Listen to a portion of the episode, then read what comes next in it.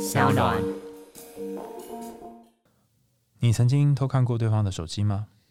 当你做出一些自己也很讨厌，但是却无法停止的事情，很可能只是为了获得控制感，却让你失去了爱情。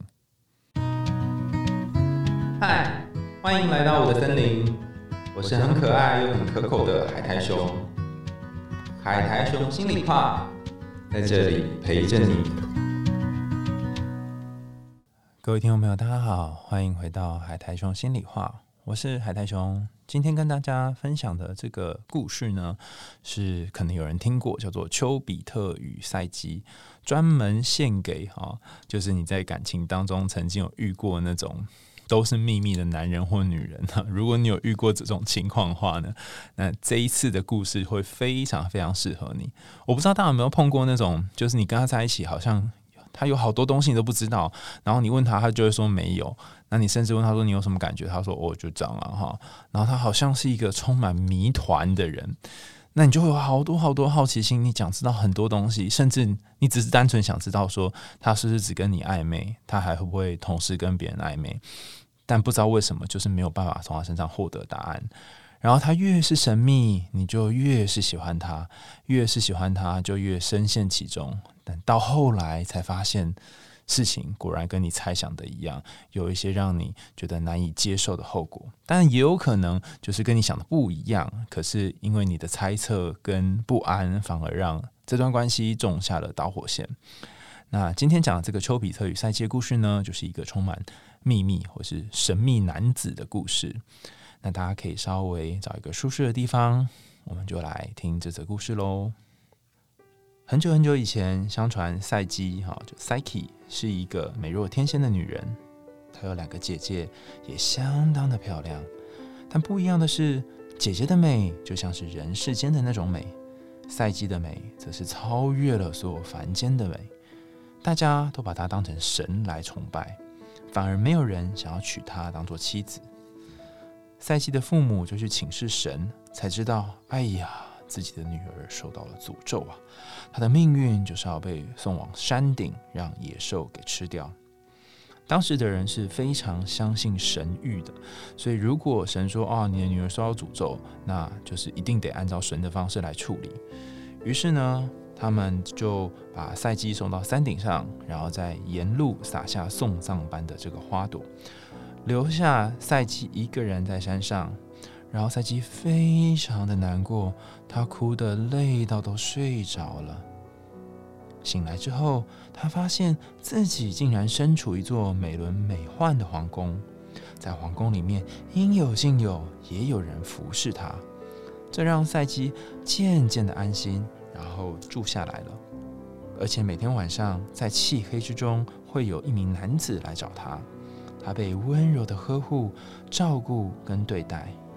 然后在每一天的相处下，他渐渐的爱上这名男子，可是男子却跟他说：“你千万不可以点灯看我的真面目，否则你会失去这一切。”蔡姬虽然满腹好奇，但还是答应了。镜头再转到赛基跟她的姐妹们，两个姐姐得知赛姬不但没有被野兽吃掉，而且生活好像过得还不错。所以就决定搭 Uber 去找他。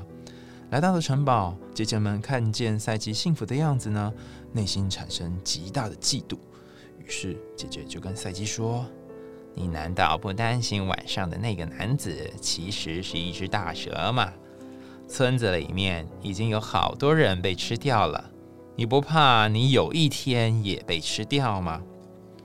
三个人的心中非常的恐慌。所以呢，他们就赶快发 IG 线动，请大家帮忙投票，看到底要不要点灯，然后去看这个漆黑底下的男子到底长什么样子。他们好想知道，是不是要揭开这个黑暗声音的真面目。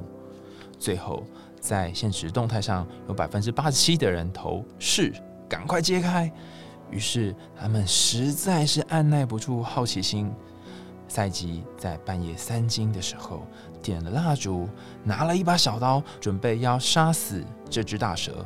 结果看到的竟然是一名俊美的男子。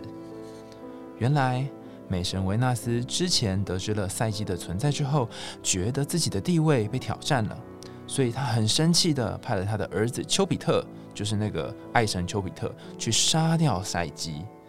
没想到丘比特也被赛基的美貌给吸引，所以偷偷黑屋藏娇，好每天跟赛基行鱼水之欢，甚至后来还怀了一个孩子。此时，因为丘比特被发现了真实的面目，慌乱之中，赛基手上蜡烛的油滴到丘比特的翅膀，让他重重的受了伤。这个时候，丘比特对赛基丢下一句话：“你打破我们的约定，我给你这么多的爱，你竟然还要怀疑我吗？我要处罚你，永远再也不能见到我了。”于是，赛基和他的姐姐们就被赶出了宫殿。此后，赛基也开始到处流浪，他四处去找丘比特，可是到哪里都找不到他。最后，只好到丘比特的妈妈那边，也就是美神维纳斯那里。维纳斯给赛基出了四道难题，赛基得一一完成，他才认可这个媳妇。当然，最后赛基完成了这些难题，有情人终成眷属。大家听完这个故事，有什么感觉呢？有没有哪一幕让你印象最深刻呢？其实后来赛基被出了那四道难题，哈，占了这个故事的很大的篇幅，哈。但是由于我们呃节目的关系，我没有办法把这四个再讲完，哈。这个四个挑战再讲完，光是前面这一段就有非常多值得讨论的地方了。所以我们来一一揭开前面这一段有关于秘密的部分。我想问大家一个问题哈，就是你在人生当中，尤其是恋爱里面，有没有遇过那种充满秘密的男人或女人？那因为人总是有好奇心嘛，在我们过去的许多节目当中，包含潘朵拉的盒子，啊，或者是一些其他前几集哈，也有讲到一些有关于秘密的故事，大家可以往回翻，我都已经忘了差不多了哈。但是很多故事都讲到秘密，那只要有秘密，就会有想要知道秘密的人。而且这个好奇心呢，有时候不只是杀死一只大象，可能会让整件事情都面目全非。所以，关于这个秘密，到底要谈的是什么呢？我想先跟大家分享一个我朋友的案例哈。那虽然叫做我朋友的案例，可是我猜想你身边可能有非常多朋友的案例也是长这样子。比方说，可能她的男友去洗澡，那这个女生呢就很犹豫要不要看他的手机。那如果不看还好，但一看发现，诶，突然传来一个讯息说：“宝贝，你在干嘛？”然后心中就妒火中烧，于是呢就把这个手机拿去对跟她男友对峙，所以一男一女就开始对峙，然后一对峙之下呢，才发现，哎呀，这个男友在外面果然是。有另外一个就是劈腿的对象，然后两个人大吵了起来，然后这个女生内心非常的生气，觉得她从头到尾被蒙在鼓里。但这个男生也觉得说，你为什么要在我洗澡的时候偷看我手机，然后不尊重我的隐私？那这个故事情节呢？哈，大家有没有觉得非常熟悉？感觉很多人身边都曾经发生过类似的事情。呃，以刚刚那个例子来说，我说它涉及这个女孩的一个自我验证 （self verification），其实是刚刚有谈到哈，刚刚我们不是跳过一段嘛？哈，就是为什么中间要去做这个？明明知道伤害关系，但还是无法停止去做这件事呢？哈，在周木之心理师之前写的一本很棒的书籍，叫做《关系黑洞》里面，我觉得是非常精辟的去说明这个过程到底发生什么事。他谈到哈，就是我的记忆当中啊，如果讲得很好，那就是他的功劳；如果我讲错，那就是我记错哈。但是大概是长这样哈，就是你之所以在关系当中会做一些焦虑甚至破坏关系的行为，是因为你对于这个行为上瘾。上瘾就是那个 addiction 这个字，你说哈什么？为什么是上瘾呢？关系也可以上瘾吗？没错，当有一个威胁讯息出现的时候，比方说他在洗澡，然后那个手机的这个推波同时出来，然后上面写“宝贝你在干嘛”，出现的时候你就觉得糟糕，好像有什么威胁发生了，然后就开始很紧张，然后这个时候呢，你就会出现一些焦虑、不安、担心的情绪，然后你就会想到自己，我是不是要被丢掉了？我是不是不重要了？他是不是外面有别人？于是焦虑的情绪就会出现。焦虑情绪出现的时候，一般人会出现三种反应的过程。第一种就是攻击，第二种就是逃跑，第三种就是待在那里，哈，叫做攻逃呆。那这个理论呢，叫做多元神经迷走理论呢，应该是这样念哈。他就谈到说，人的这个身体啊，跟神经感官，它是会有一些起伏变化的。当你很紧张的时候，就是神经开始有一个呃很剧烈。的运作哈，交感神经开始运作。那英文叫做 arousal。根据这个多元迷走神经的这个理论呢，他提出说，当你感到焦虑、害怕、担心，甚至有这 arousal 的时候呢，其实你内心会出现了有一些愤怒，然后甚至是恐惧，想要有一些攻击的行为。那攻击是一种嘛，哈，那逃跑也是一种。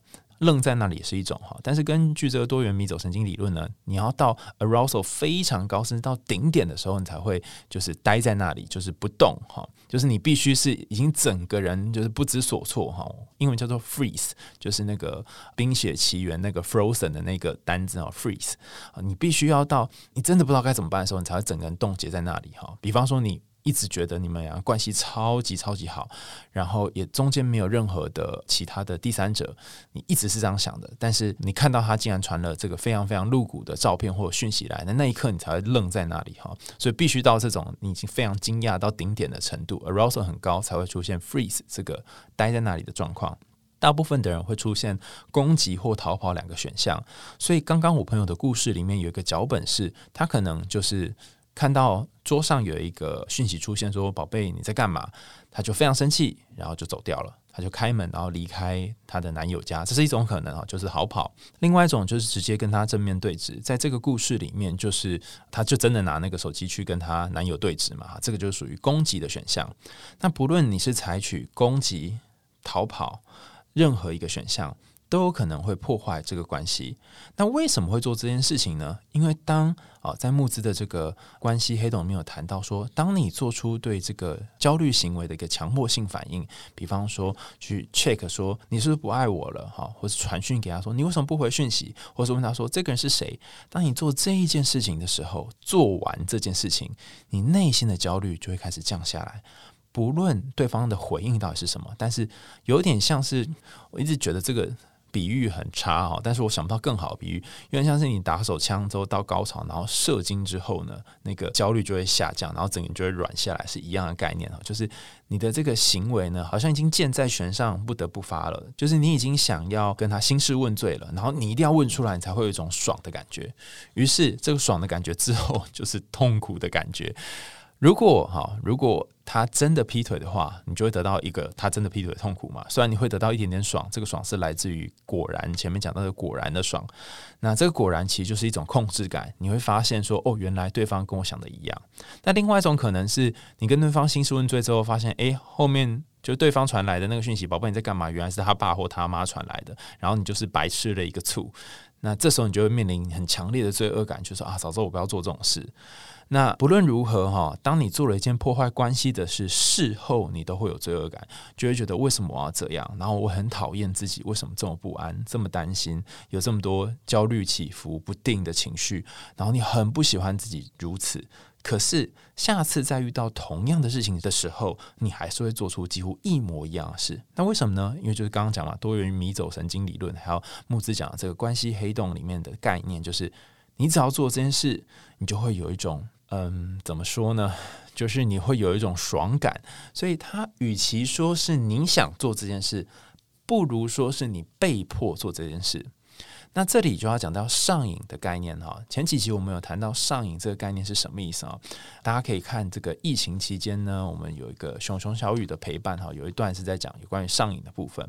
Addiction 上瘾是什么意思呢？就是你对一个东西的。想要程度大于你的喜欢程度，就你好想好想做这件事，但其实你不喜欢。比方说，你好想好想传讯息给他说，你为什么不读我的讯息？但是呢，其实你很不喜欢这样的自己。你好想好想拿起桌上的那只手机，但是你很不喜欢这个拿起手机然后去偷看讯息的你。大家可以理解吗？当你在做一件事情，你的就是想要大于喜欢的时候，我们就说你对于这件事情产生一个上瘾 （addiction） 的状况。在一些大脑的研究当中也发现，哈，上瘾的人他们通常是这个想要非常明显，但他们不一定喜欢。举一个最简单的例子来说好了，你可能每一天打开你的手游，然后去拿这个手手机游戏的宝物，可是你可能没有很喜欢这个游戏，就只是为了领宝物而已。你有没有发现，你就会自动的点开，然后自动领宝物，然后到最后，其实你并没有 enjoy，并没有享受在这个游戏当中。同样的情况，如果你是在感情里面就像是赛基这样的状况，你也是时不时的就会去 check 对方到底有没有回应你，check 对方到底在不在，甚至想要点灯照亮对方的话，那么这过程其实你也是不开心的，甚至忐忑不安的。就像他得要剖线洞问大家说丘比特在干嘛，这个过程是一样的，让人家觉得很难受的，让你自己也难受，但你就是停不下来。那当你停不下来的时候，我们就会说这是一种强迫性行为。好，到目前为止，你有没有发现我讲话速度为什么这么快呢？因为这过程就是非常非常的焦虑啊，所以我一边说的时候，一边也觉得焦虑。那有人就会说，为什么这个焦虑会出现呢？哈，其实这个焦虑就来自于他对自己心里面的一个不相信，就他不相信自己够好，不相信自己是值得被爱的。好，那我们再把镜头回到这个故事。好，这故事。里面其实一开始就给了一个很重要的讯息，这个讯息是这个女孩赛基，她被生下来的时候，爸妈就遗弃了她，甚至还把她遗弃到山上。所以，如果你从小有被抛弃的经验，你可能就会觉得自己是不重要的。大家仔细想想看哦，如果你是赛基，然后你爸妈跟你说：“哎，我告诉你，神诅咒我们哦，所以哈，我们要把你丢掉，丢到山上。”然后你在山上面哭泣，你觉得那个哭泣的泪水是什么？你是真的怕被野兽吃掉吗？还是你好伤心，好伤心，自己的爸妈现在把自己丢掉呢？当你过去这个很爱很爱你的人，把你养到这么大之后，他亲手把你丢掉，而且还丢在山上，你内心的感觉是什么呢？原来一个最爱我的人也可能会丢掉我，而且不论我怎么呼天抢地，他们可能都不一定能够回来再救我。那我活在世界上还有什么意义呢？会不会我根本就是一个很烂的人，我就是一个很糟糕的人？那这时候赛基可能会有两种想法：第一种想法是我爸妈是个烂人；第二种想法是我是个烂人。那这两个想法其实都有可能发生，也在很多人的内心世界当中发生过。如果你小时候爸妈曾经丢掉你，你可能会觉得他们是个烂人。但是如果你还需要他们的话，比方说你还需要他们供给你金钱，然后供给你生活，觉得他们是烂人这件事情可能有点不 work，因为他们如果那么烂，那有些时候他们还是会爱你嘛，所以他就不完全符合烂人这样的一个定义。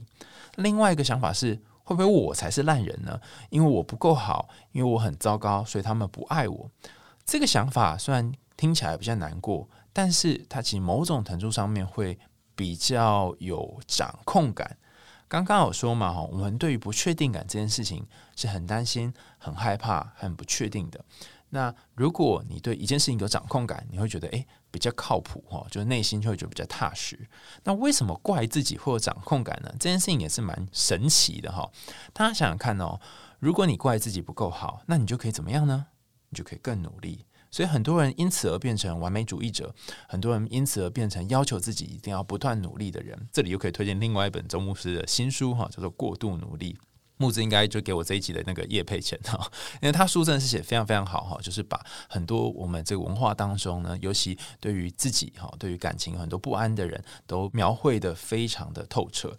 那你会很努力、很拼命的想要去做到一些事情，完成一些事情，然后来证明自己够好，甚至证明这个够好的背后，是你希望有人能够爱你。好，于是。赛基虽然没有做这件事哈，他虽然没有证明自己够好，但我们可以理解说他的内心其实是已经够伤心了，够难过了。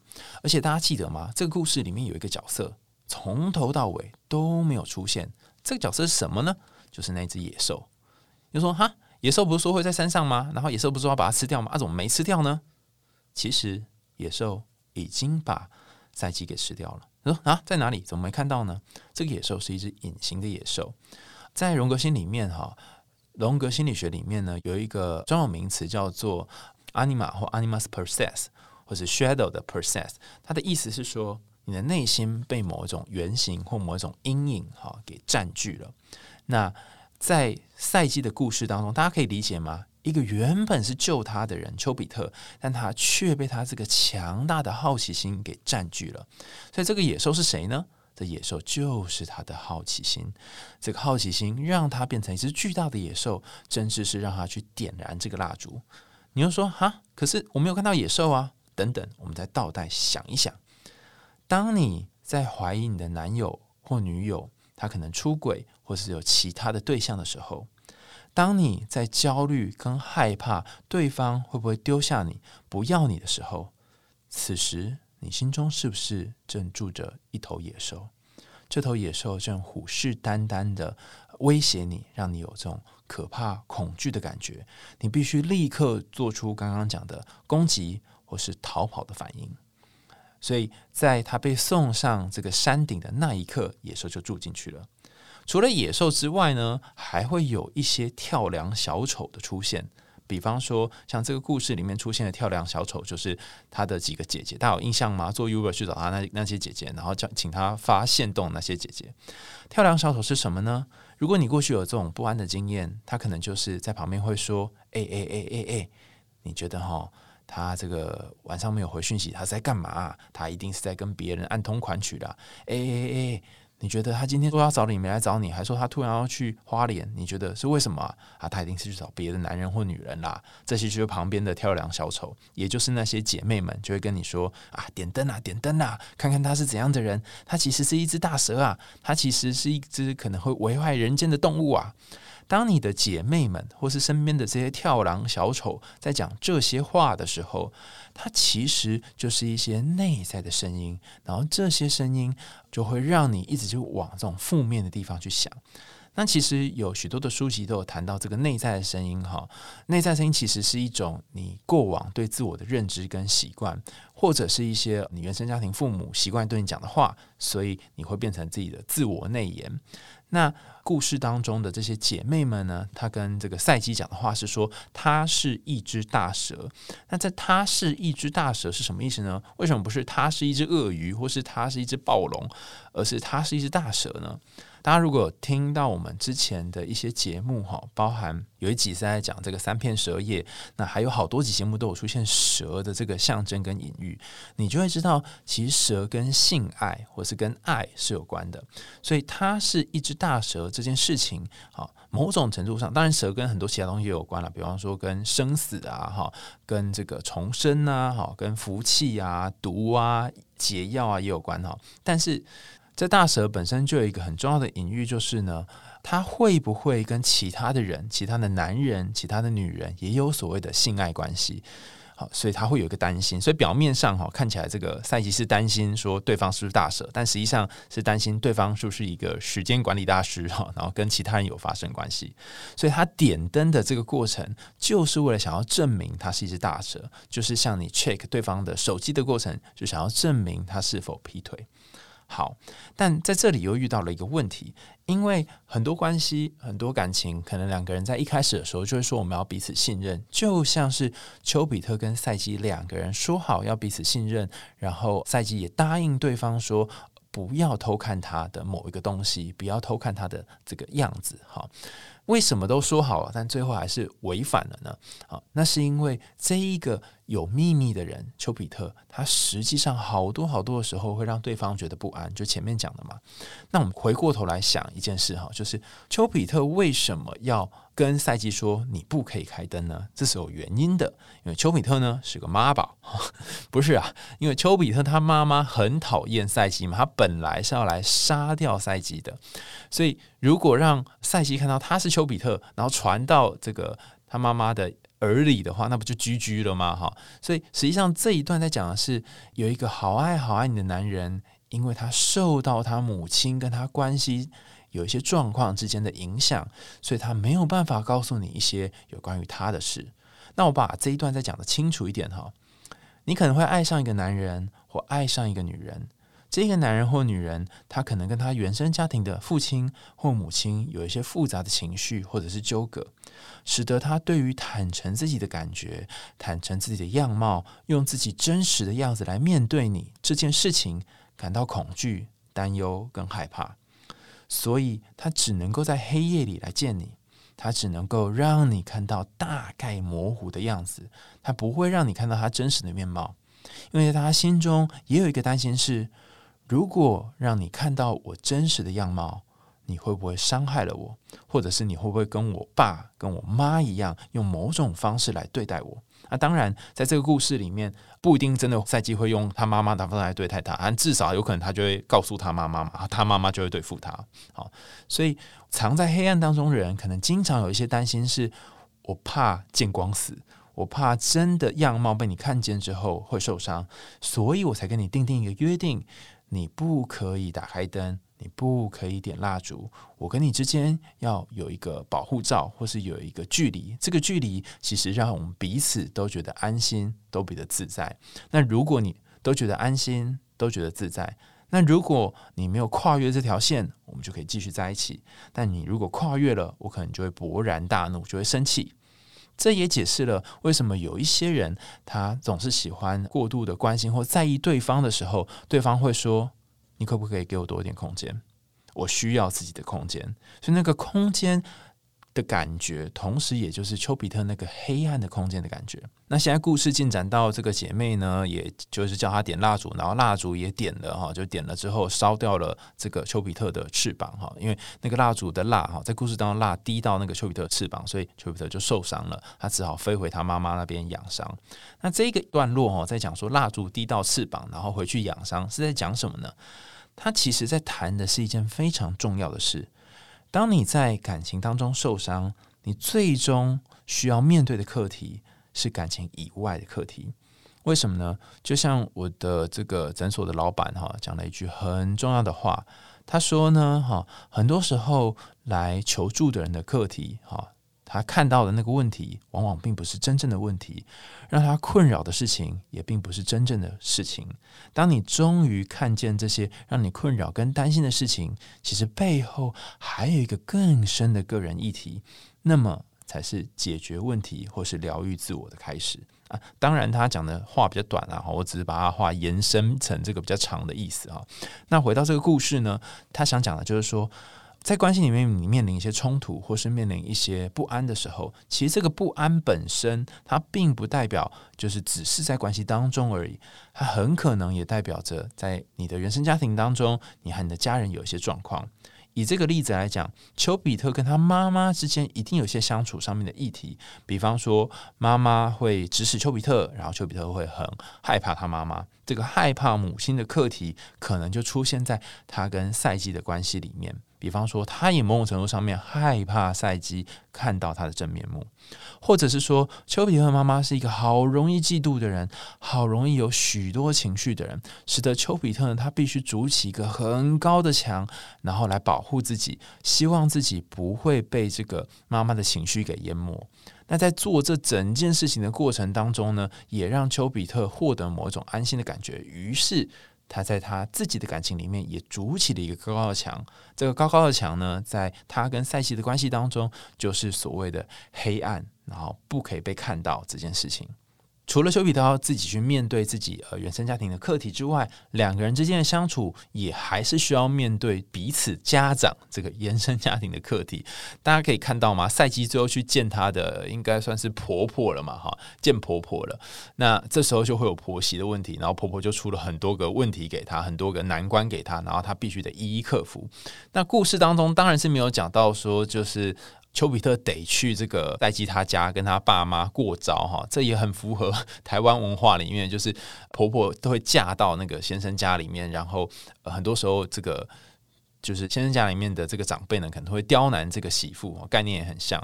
所以他自己要面对他原生家庭的课题，但你可能也要某种程度上面进入他家之后，要去面对他家的一些课题哈，就像是呃赛季跟这个丘比特他妈妈之间的关系一样。好，从这个角度来看看这个故事呢，有没有突然有一种茅塞顿开的感觉？表面上看起来就是一个丘比特跟赛季的恋爱故事，但实际上讲了很多关系里面的不安、嫉妒，还有与原生家庭之间的关联。